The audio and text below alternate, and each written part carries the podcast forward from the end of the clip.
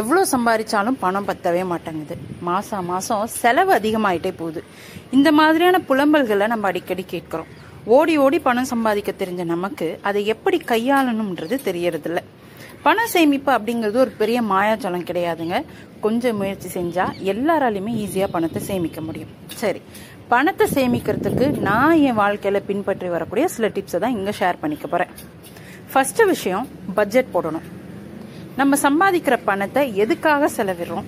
எங்க செலவிடுறோம்? எவ்வளவு செலவிடுறோம்? இதை கண்காணிச்சாலே ஈஸியா பணத்தை சேமிக்க முடியும். இதுக்கு பட்ஜெட் போடுறதா சிறந்த வழி. மாதந்தோறும் கடைசி தேதியில பட்ஜெட்டுக்குன்னு ஒரு ஒரு மணி நேரத்தை ஒதுக்குங்க. இந்த முப்பது நாட்கள்ல உங்க பணத்தை எதுக்காக செலவு செஞ்சீங்கன்னு குறிப்பிடுங்க. அதுல தேவையானது தேவையற்றதுன்னு ஒரு பட்டியலை தயாரிச்சிங்கனாக்க அடுத்த மாசத்துல இருந்து தேவையற்ற விஷயங்களுக்கு பணம் செலவு பண்றதை நிறுத்திடலாம். ரெண்டாவது சம்பளத்தை வந்து பிரித்து பயன்படுத்தணும். எப்படின்னாக்க உங்களுக்கு ஊதியம் வந்துருச்சு அப்படின்ன உடனே என்ன பண்ணணும்னாக்க ஒரு குறிப்பிட்ட தொகையை சேமிப்புக்குன்னு ஒதுக்கி வச்சிடணும் எக்காரணத்து கொண்டும் அந்த பணத்தை நீங்கள் செலவு பண்ணவே கூடாது. ஒரு ஒரு வருஷத்துக்கு இதை நீங்கள் பின்பற்றினாலே ஒரு ஒன் இயர்க்கு அப்புறம் பார்த்தீங்கன்னா உங்கள்கிட்ட ஒரு ஒரு குறிப்பிட்ட அளவு பணம் வந்து உங்கள் சேமிப்பில் இருக்கும். அடுத்து இப்போ நம்ம எல்லாருமே வந்து யூபிஐ பண பரிவர்த்தனை யூஸ் பண்ணுறோம் டிஜிட்டல் பேமெண்ட் வந்து ரொம்ப நார்மல் ஆயிடுச்சு. பேடிஎம் ஜிபே இதெல்லாம் வந்து நம்ம ரொம்ப ஈஸியாக பயன்படுத்துகிறோம் அதனால பணமும் ரொம்ப ஈஸியாக செலவாயிடுது. எவ்வளோ செலவு பண்ணுறோம் அப்படின்ற ஒரு கணக்கு நமக்கு கிடையாது. அதனால் என்ன பண்ணுறோம் யூபிஐ பரிமாற்றத்துக்குன்னு தனியாக ஒரு கணக்கு வச்சுக்கணும். நீங்கள் எப்பயுமே ரெண்டு பேங்க் அக்கௌண்ட் மெயின்டைன் பண்ணுங்கள் யூபிஐ அக்கௌண்ட்டு ஒன்றில் மட்டும் யூஸ் பண்ணுங்கள் மாதந்தோறும் ஒரு குறிப்பிட்ட பணத்தை யூபிஐ அக்கௌண்ட்டுக்கு அனுப்பிடுங்க. மாதம் பத்தாயிரம் யூபிஐ அக்கௌண்ட்டில் இருக்கும். நான் அதை மட்டும்தான் செலவு பண்ணுவேன் அப்படின்னு நீங்கள் உறுதியோடு இருந்தீங்கனாக்க பெருமளவிலான தொகையை உங்களால் சேமிக்க முடியும். அடுத்தது ஆன்லைன் ஷாப்பிங்கும் வந்து இப்போ ரொம்ப ஈஸி ஆகிடுச்சு நம்ம ஃபோனில் ஒரு விஷயத்த பார்க்குறோம் உடனே ஆர்டர் பண்ணுறோம் வாங்குறோம் ஆன்லைன்லேயே பே பண்ணிடுறோம். இதில் வந்து நம்ம அனாவசியமாக நிறைய பணத்தை வந்து செலவு பண்ணுறோம் அப்படிங்கிறது தான் உண்மை. நீங்கள் ஆன்லைனில் ஒரு விஷயத்த பார்க்குறீங்க ஒரு பொருளை பார்க்குறீங்க வாங்கணும்னு நினைக்கிறீங்கனாக்கா முதல்ல அது உங்கள் கார்ட்டில் சேமி சேமிச்சு வைங்க குறைஞ்சது ஒரு ஒரு வார காலம் அது உங்கள் கார்ட்லேயே இருக்கட்டும். இந்த ஒரு வார காலம் நீங்கள் என்ன பண்ணணுன்னாக்கா அந்த பொருள் நமக்கு தேவையா? அதுக்கு நம்ம இவ்வளோ தொகையை செலவிடணுமா? இஸ் இட் ஒர்த் அப்படின்னு அந்த ஒன் வீக்லேயே உங்களுக்கு தெரிஞ்சிடும் அதுக்கப்புறமா நீங்கள் டிசைட் பண்ணலாம் அந்த பொருளை வாங்கலாமா வேணாமா அப்படிங்கிறது.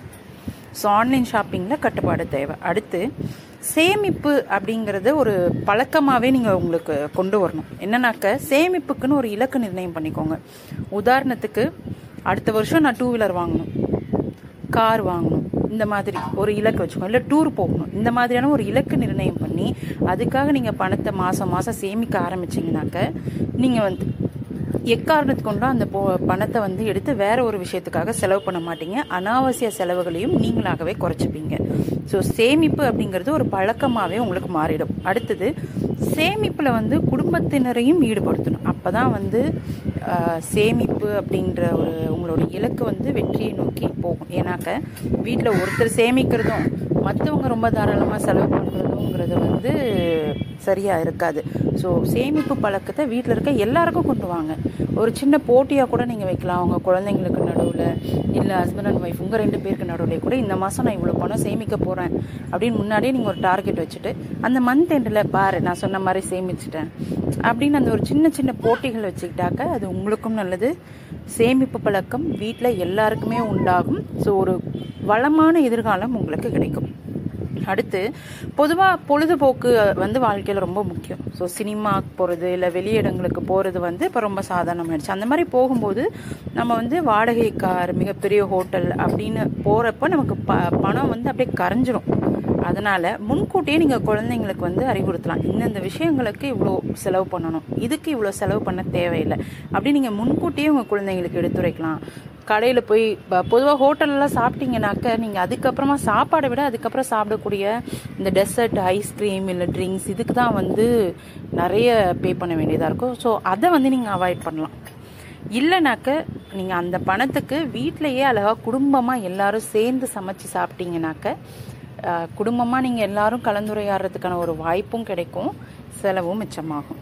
அடுத்து பணம் சேமிப்பு அப்படின்னாக்க பணத்தை வந்து தனியாக எடுத்து வச்சுறதோ இல்லை பேங்க் அக்கௌண்ட்ல அப்படியே வச்சுறதோ அப்படின்றது கிடையாது.